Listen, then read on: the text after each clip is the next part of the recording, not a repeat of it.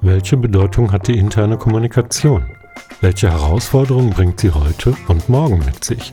Darüber spreche ich dieses Mal mit Klaus Lorenz, dem Inhaber der Agentur Lorenz Kommunikation.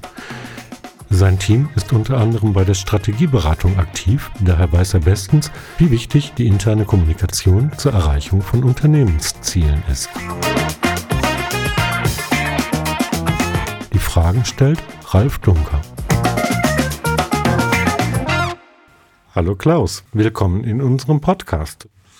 Hallo Ralf. Klaus, eure Firma heißt Lorenz Kommunikation. Kommunikation begleitet euch schon seit der Firmengründung, aber ihr habt einen anderen Schwerpunkt als Press and Relations. Wir beschäftigen uns ja nach wie vor vorrangig mit der Erstellung von Content. Ihr habt genauso angefangen, aber habt euch dann ein bisschen gewandelt. Vielleicht erklärst du uns mal ganz kurz, was macht Lorenz Kommunikation heute alles? Ja, Kommunikation begleitet mich eigentlich schon mein gesamtes Berufsleben. Ähm, ich habe als Journalist in Bonn irgendwann mal politischen Journalismus ähm, gelernt. Meine Frau hat dann entsprechend eine PR-Ausbildung gemacht und 1999 haben wir uns dann selbstständig gemacht, existieren also jetzt mittlerweile seit 20 Jahren. Mhm. Und die ursprüngliche Gründungsarbeit, die wir verrichtet haben, war genau das, was ihr letztendlich auch heute noch macht, nämlich Content produzieren, Content verbreiten auf unterschiedlichsten Kanälen. Wir sind dann sehr, sehr schnell, unter anderem dann auch dadurch bedingt, dass ich natürlich aus einem Großkonzern komme, sehr häufig mit Strategiefragen beschäftigt war, sehr schnell dann auch in die Richtung, in Anführungsstrichen, abgedriftet, Unternehmen dabei zu unterstützen, entsprechende Strategien, Kommunikationsstrategien, aber auch Geschäftsstrategien aufzubauen. Mhm.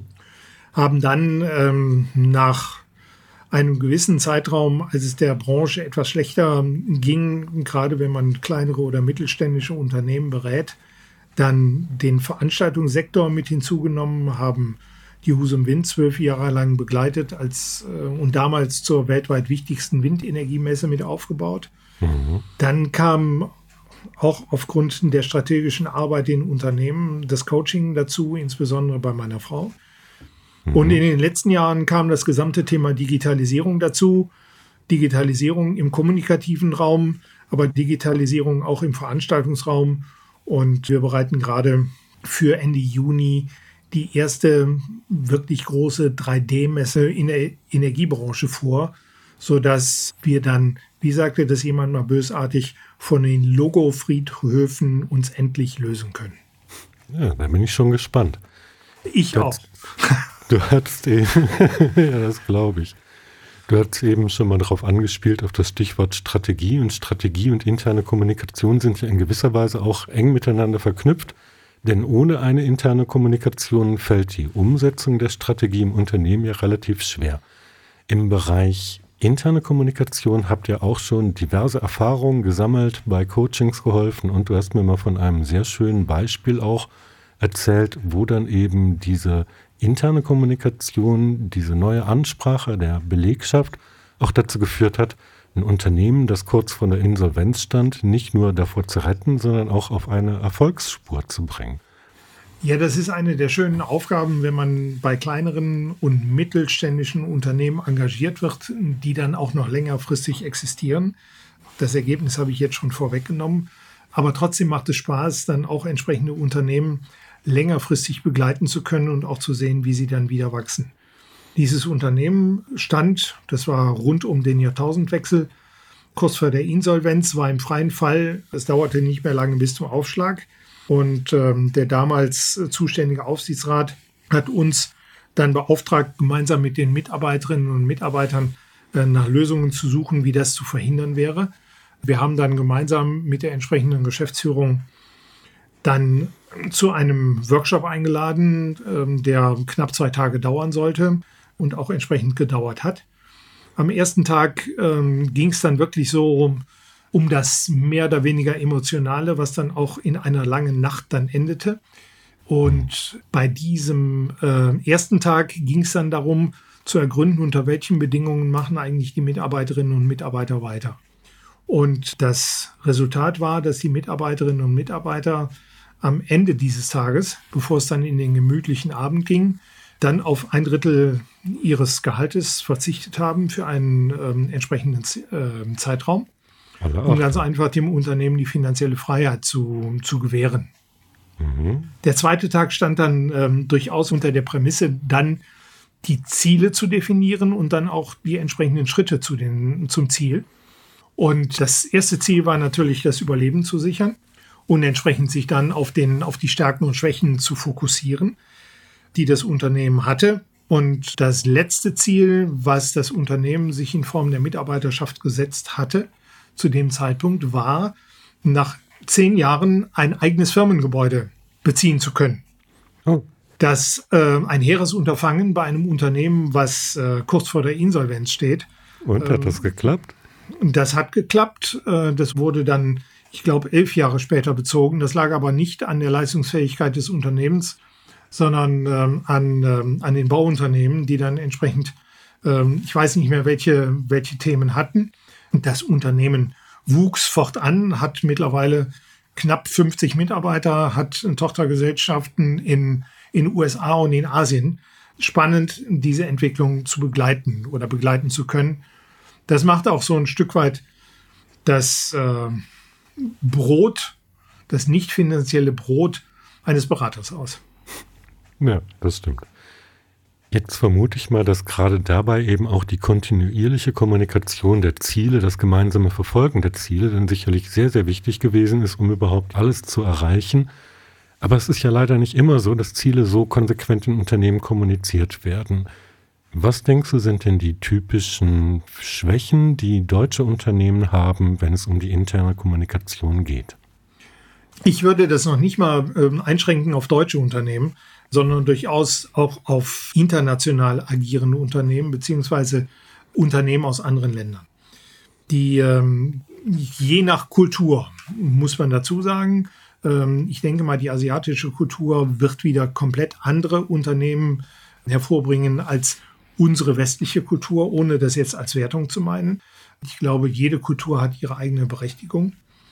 Die größten Schwächen, die ich in den vergangenen Jahren, äh, Jahrzehnten kann man ja schon sagen, identifizieren konnte, war, dass erstens die Ziele nicht stringent verfolgt wurden, mhm. die sich einmal gegeben wurden. Und zum Zweiten, äh, und da sind wir dann bei der internen Kommunikation, dass die Ziele nicht transparent den Mitarbeiterinnen und Mitarbeitern kommuniziert wurden. Und, äh, und, in Ableitung, warum, das ist immer so eine, so eine Geschichte. Das hängt durchaus in Teilen davon ab, wie kommunikationsfähig ist eine Führungskraft. Ich nehme jetzt einfach mal die Gruppe der Ingenieure heraus, eine Gruppe, mit der wir äh, in unserem Unternehmen äußerst gerne zusammenarbeiten, weil sie sehr zuverlässig bei ihren entsprechenden Absprachen oder bei den getroffenen Absprachen sind. Mhm. Und es gibt Ingenieure, die sind halt froh, wenn sie einen Rechner haben, an dem sie agieren können, an dem sie Produkte ähm, oder irgendwelche Maschinen entwickeln können. Ich greife oder mache das mal sehr, sehr breit. Ähm, die werden aufgrund ihrer großen Leistung in dieser Entwicklungsarbeit, werden sie dann plötzlich zu Führungskräften gemacht. Viele wehren sich dann nicht dagegen, obwohl sie in ihrem hintersten äh, Stübchen ahnen, dass sie eigentlich keine Führungskraft sind. Sprich, sie kommunizieren zu wenig mit ihren Kolleginnen und Kollegen. Und das zu lernen ist sehr schwierig. Punkt eins. Punkt zwei, das Tagesgeschäft in den deutschen Unternehmen, ich beziehe das jetzt auch mal insbesondere auf, auf unsere deutschen Unternehmen, mhm. ist teilweise so hoch und die Mitarbeiterschaftsdecke so dünn, dass viele sagen, ja, das wird er schon begreifen und das wird er schon hinkriegen, auch wenn ich ihm das nicht ähm, erzähle. Nur wenn ein, ein ähm, entsprechender Mitarbeitender in den Unternehmen nicht transparent kommuniziert bekommt, warum er welche Leistung bis wann zu erbringen hat im Hinblick auf das große Unternehmensziel, dann äh, beginnt häufig äh, in dem Moment die große Frustration, weil keiner versteht, warum soll ich das eigentlich tun? Weil es gibt doch ganz andere Aufgaben, die viel wichtiger wären, bezogen auf seinen begrenzten Blick. Und wahrscheinlich ist es auch sehr schwierig, seine eigene Leistung und sein, sein Engagement fürs Unternehmen überhaupt zu bewerten, wenn sowohl das Ziel fehlt, als auch die Möglichkeit zur eigenen Zielkontrolle, nicht wahr?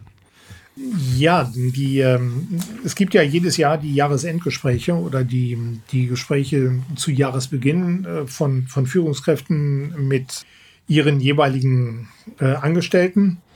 Und ähm, das ist dann teilweise häufig durchaus ein Abfragen, wo dann ein Haken danach gemacht wird und dann ähm, nach Fragen gemacht wird, ob erfüllt oder nicht erfüllt. Und wenn erfüllt, dann Gehaltserhöhung, wenn nicht erfüllt, dann keine Gehaltserhöhung. Mhm. Und viele Unternehmen, gerade Großkonzerne, glauben, dass es bei vielen Mitarbeiterinnen und Mitarbeitern nur um die Höhe des Gehaltes äh, geht, wenn es darum geht, ihre Zufriedenheit zu steigern. Ähm, ich glaube, das Emotionale, das Sie identifizieren mit dem Unternehmen, spielt eine erheblich größere Rolle als ein auskömmliches Gehalt, das mal vorausgesetzt. So wie du eben zum Beispiel von dem Brot des Beraters gesprochen hast, was ja dann auch eher ein bildliches Brot war und nichts zum richtig abbeißen, genau. Vollkommen klar. Und viele Unternehmen, ähm, das vielleicht auch nochmal dazu gesagt, unterschätzen, dass die Mitarbeiterinnen und Mitarbeiter, äh, wenn sie denn gut behandelt werden, sei es vom kompletten Unternehmen oder von den Führungskräften oder auch von den Kollegen, wenn wir ja vielleicht gleich noch drauf kommen, sie dann entsprechend ein Bild in der Öffentlichkeit abgeben, beziehungsweise in ihrem jeweils eigenen Umfeld. Das kann dazu führen, dass ähm, Unternehmen sich nicht unbedingt sehr intensiv um Lehrlinge oder Auszubildende kümmern müssen, ähm, mhm. weil die Auszubildenden sich freiwillig bewerben. Ja. Wenn das Unternehmen einen guten Ruf hat. Also ja, das hat ähm, durchaus erhebliche oder kann erhebliche Konsequenzen haben, nicht hat, sondern kann erhebliche Konsequenzen haben, was zunächst mal bei der Überlegung, wer wird Führungskraft, wer soll kommunizieren, gar nicht so recht äh, bedacht wird. Jetzt haben wir ja gerade eigentlich über mehr so formelle Kommunikation gesprochen, wie zum Beispiel das Gespräch mit den Mitarbeitenden aber es gibt natürlich auch noch so eine informelle Kommunikation. Ich erinnere mich da an die, meine Verlagszeit. Da war zum Beispiel das Gespräch in der Kaffee- und Teeküche oder sowas manchmal sehr informativ und hat viele Informationen transportiert, die ich vielleicht sonst auf einem offiziellen Wege zu einem strategischen Anlass oder sowas gar nicht erfahren hätte. Wie stark ist denn eigentlich der Einfluss dieser informellen Kommunikation? Diesen Einfluss tatsächlich messen zu können, fällt natürlich sehr viel schwerer, als wie, wie viele äh, Newsletter habe ich an meine Mitarbeiter verschickt äh, oder in früheren Zeiten, wie viele Zeitungen habe ich denn nun gedruckt, Mitarbeiterzeitungen. Das fällt schwerer, dies tatsächlich zu messen, weil das können kleine Bemerkungen sein, die positiv aufgenommen werden, die aber letztendlich dann bei einer ja, zahlenmäßigen Beurteilung durchs Rost fallen, weil sie überhaupt nicht äh, bedacht werden. Mhm. Ähm, die informelle Kommunikation spielt eine sehr große Rolle und ich kann mich daran erinnern, dass IBM, das ist schon länger her, ähm, aber ich glaube, sehr viel hat sich daran nicht geändert, einfach mal danach gesucht hat, wie sieht eigentlich eine kommunikative Gebäudeform aus? Mhm. Und ähm, sind darauf gekommen, dass eigentlich amerikanische Gefängnisse ähm, das Gebäude mit der besten Voraussetzung äh, für eine schlüssige, für eine vernünftige Kommunikation sind. Mhm. Natürlich, jeder fängt an zu schmunzeln, wenn er, wenn er Gefängnis hört.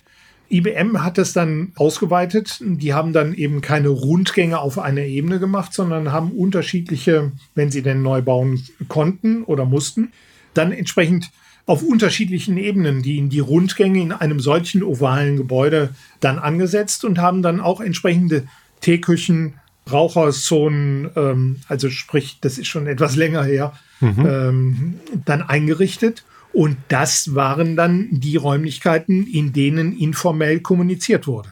Also insofern, IBM hat da schon sehr viel Wert drauf gelegt. Ich weiß nicht, wie es heute ist.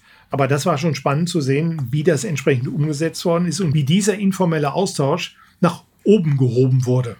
Mhm. Apropos nach oben. Wir haben jetzt gerade eben sehr viel über die Kommunikation sowohl unter Kollegen gesprochen, als auch über die Kommunikation vom Top-Management, über zum Beispiel Abteilungsleitern zu den jeweiligen Mitarbeitenden. Aber umgekehrt findet ja auch Kommunikation statt. Das heißt also Vorschläge aus der Belegschaft, die vielleicht interessant sind, um den Betrieb zu verbessern oder andere Sachen. Da gibt es ja viele verschiedene Aspekte, die dann eben auch zu berücksichtigen sind. Wie kann man diese Kommunikation in Richtung des Top-Managements dann auch intensivieren? Ich glaube, in dem Moment ist eine solche Kommunikation ohne weiteres möglich und auch positiv möglich, wenn es zwischen Führungskräften und entsprechenden Mitarbeitenden ein gutes Vertrauensverhältnis gibt. Mhm. Äh, in dem Moment, wo Führungskräfte danach beurteilt werden, ob sie gerecht oder ungerecht agieren, kann es schwierig werden. Es muss nicht schwierig werden, aber es kann schwierig werden, weil dann der eine sagt, na ja, mit dem kann ich nicht, dem kann ich nicht erzählen, welche Probleme ich habe. Ähm, in welche Richtung das auch gehen kann, haben wir in einem Unternehmen erlebt, was als im Zuliefererbereich für die Automobilindustrie unterwegs ist. Mhm. Und da gab es auch Probleme innerhalb der internen Kommunikation. Und ähm, der Geschäftsführer hat uns dann beauftragt, entsprechend dann zu agieren und äh, entsprechend dann Maßnahmen zu ergreifen. Mhm. Und das Erste, was wir uns dann mal vorgenommen haben, war eine Befragung der äh, Mitarbeiterschaft äh, hinsichtlich der Führungskräfte, so das Verhalten Führungskräften, wie ist die Kommunikation und so weiter. Also eine richtige Kommunikationsanalyse. Mhm. Hinzusagen muss man, dass in diesem Betrieb sehr viele ungelernte Kräfte arbeiteten. Ähm, die Arbeit war nicht unbedingt so anspruchsvoll, dass da unbedingt ein Studium oder eine Ausbildung gemacht werden musste. Nichtsdestotrotz von, das waren 110 Mitarbeiter, war also ein, ein kleinerer mittelständischer Betrieb. Und von diesen haben 105 geantwortet. Das war dann eine Papierumfrage, weil die allermeisten keinen Rechner zur Verfügung hatten. Mhm. Und was sich dann rauskristallisierte, war tatsächlich, dass die Männer mit einer Führungskraft, es gab vier, neben dem Geschäftsführer, also insgesamt fünf, mhm. ähm, dass die Männer mit einer dieser Führungskräfte ein Riesenproblem hatten. Mhm. Die Frauen, die im Unternehmen waren, hatten gar keins. Das ist ja erstaunlich. Und wir haben, natürlich haben wir dann die Ergebnisse, ähm, um ganz einfach dann auch mal in Workshops das Ergebnis erstens zu präsentieren. Also sprich, die, die Mitarbeitenden erfuhren zuerst von den Ergebnissen und dann erst die Führungskräfte. Mhm. Das war eine Bedingung von uns. Um ganz einfach auch Aussagen verifizieren zu können, die sie vielleicht äh, nicht richtig verstanden hätten haben können. Dem war aber nicht so, wie sich dann hinterher rauskristallisierte. Aber dieses Ergebnis hat uns dann doch sehr überrascht. Und dann kam dann raus, dass diese Führungskraft ähm, durchaus mit Charme um den Finger zu wickeln war, sodass also die Frauen letztendlich mit ihm auf dieser Ebene überhaupt kein Problem hatten und sehr viel mehr Dinge durchsetzen konnten bei ihm als die Männer. Also ähm, das spielt oder kann auch eine Riesenrolle spielen innerhalb der informellen Kommunikation und die Frauen verstanden überhaupt nicht, welche Probleme die Männer mit, dem, mit diesem Menschen hatten. Ja, jetzt klärt sich das Bild.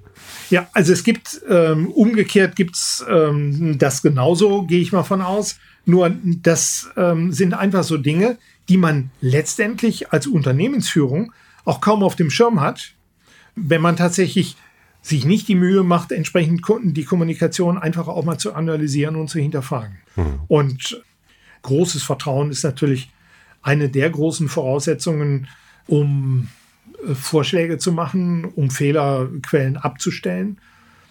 Und die Mitarbeiterinnen, die Mitarbeiterinnen und Mitarbeiter ähm, kennen häufig die Fehlerquellen in Unternehmen und können auch sehr viele, sehr viele Lösungsvorschläge machen. Selbst in Zeiten, wo es, ich verweise auf unser Eingangsbeispiel, wo es dann vielleicht manchmal in einem Unternehmen nicht ganz so gut geht, wie es ja in diesen Zeiten durchaus in Unternehmen leider Gottes sehr häufig der Fall ist.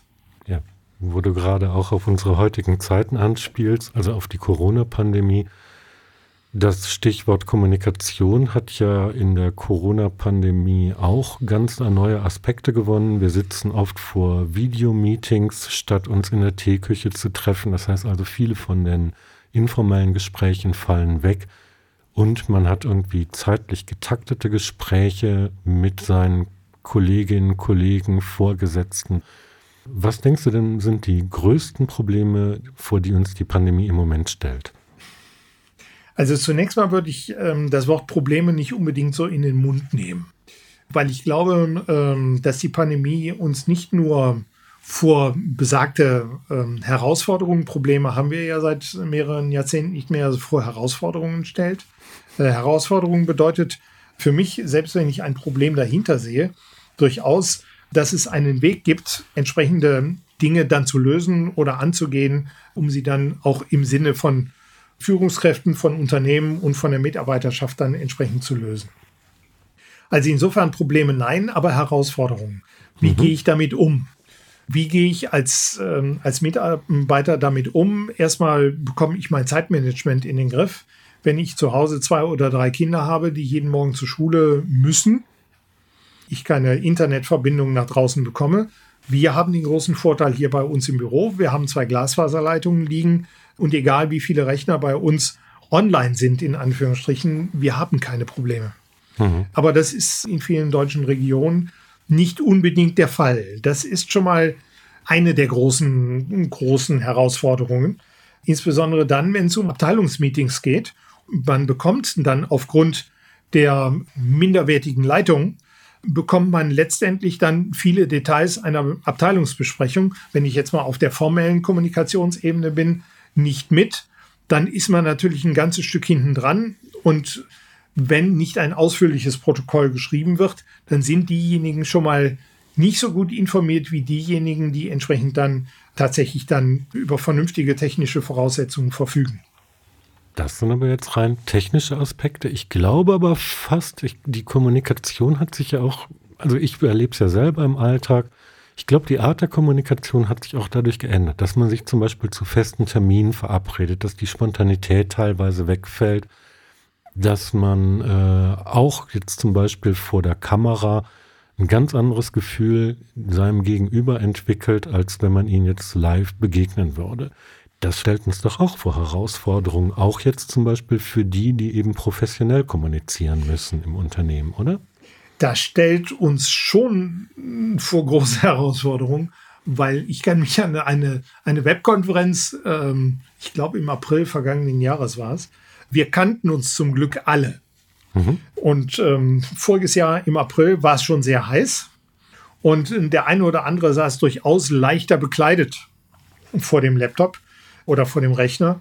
Und man mag sich die Bilder vorstellen, als plötzlich dann einer aufstand ähm, und äh, leider Gottes ähm, die Hose nicht mehr so ganz passte.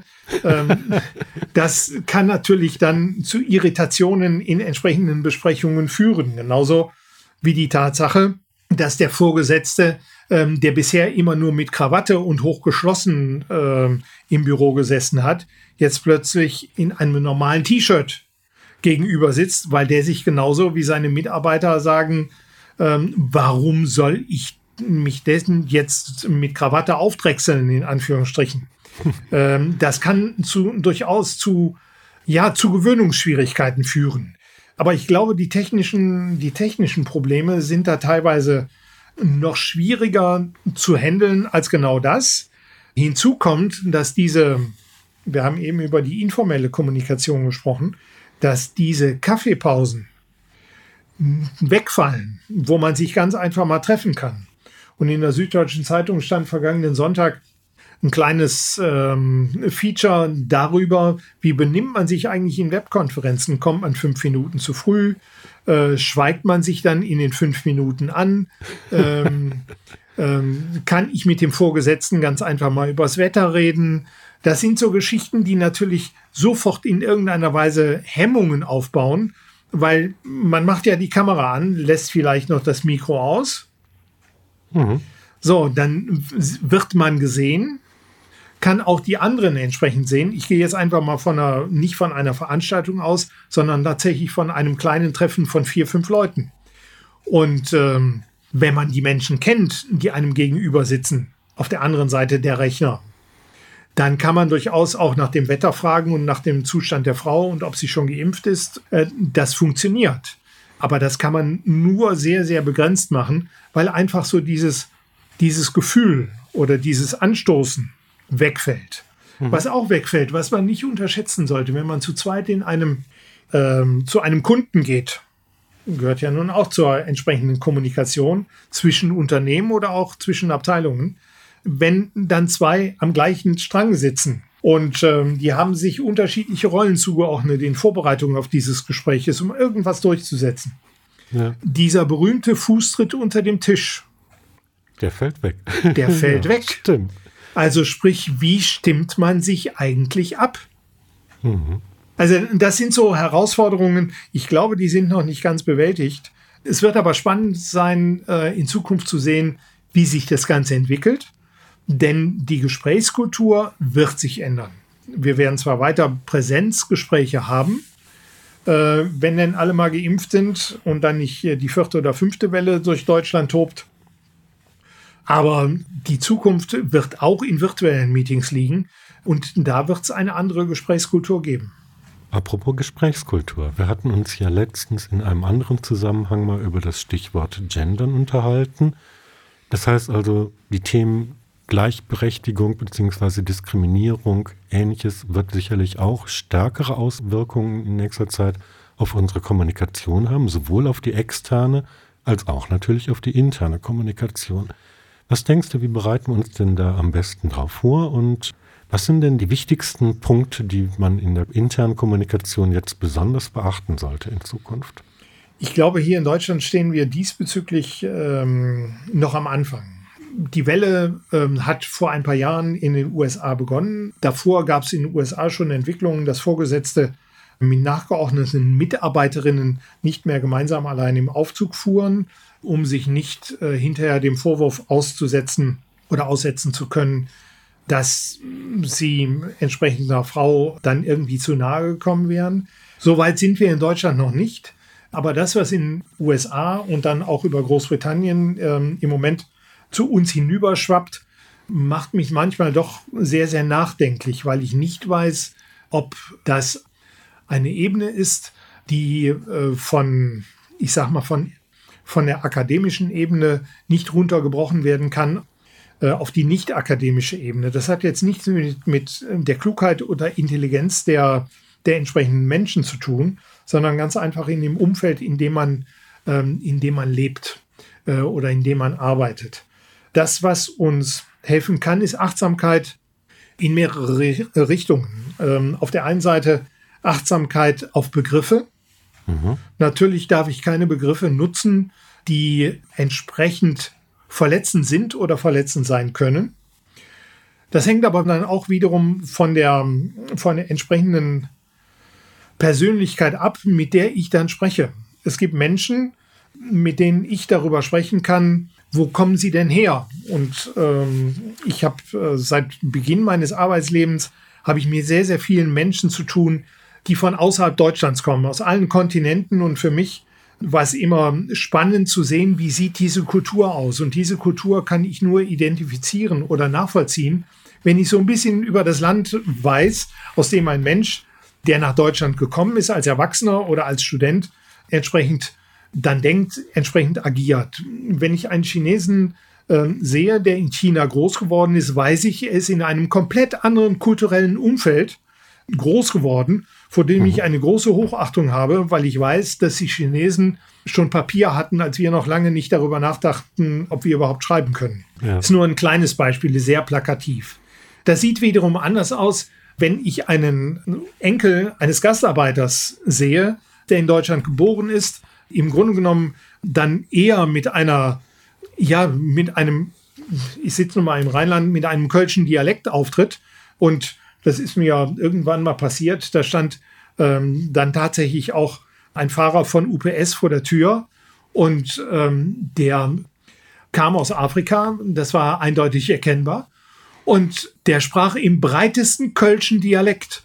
Und da habe ich mich dann auch erwischt, wo ich dann gesagt habe, ähm, eigentlich hättest du da jetzt was ganz anderes erwartet.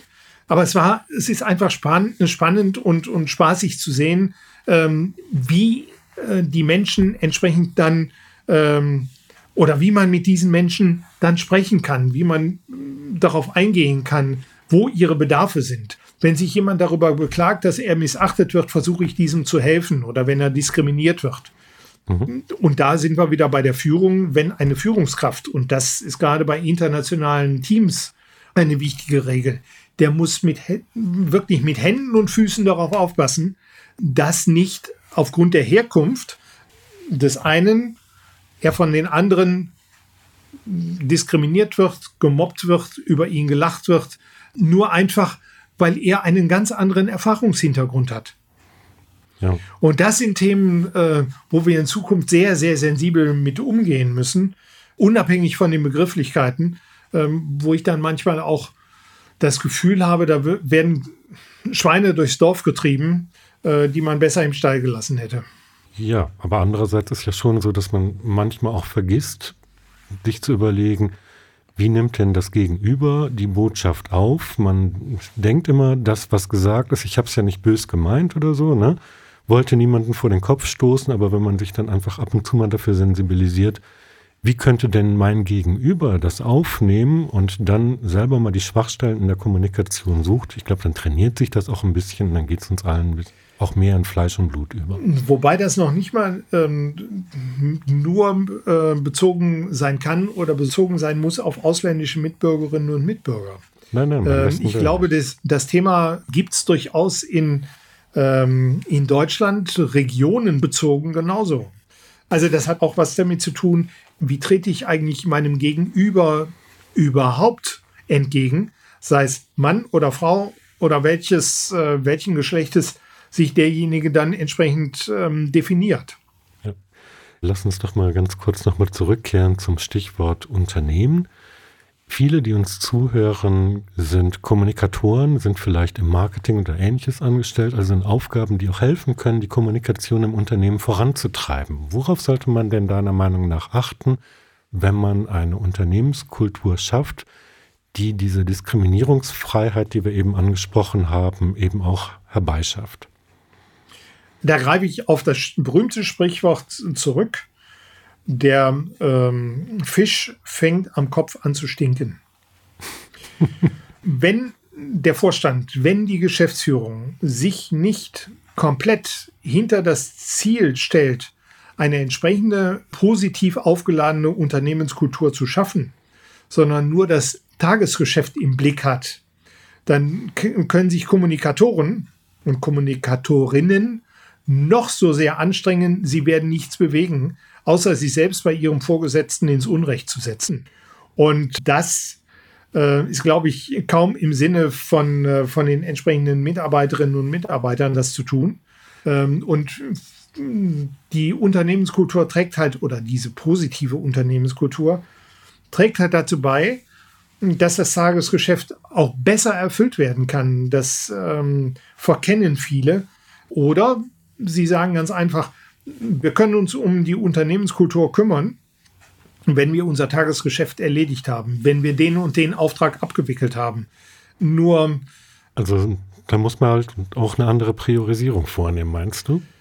Dann muss man auch eine andere Priorisierung vornehmen und sagen, Unternehmenskultur ist genauso wichtig für das Fortbestehen des Unternehmens auch in vier bis fünf Jahren. Mhm. Ähm, wie ein externer Auftrag, der kommt.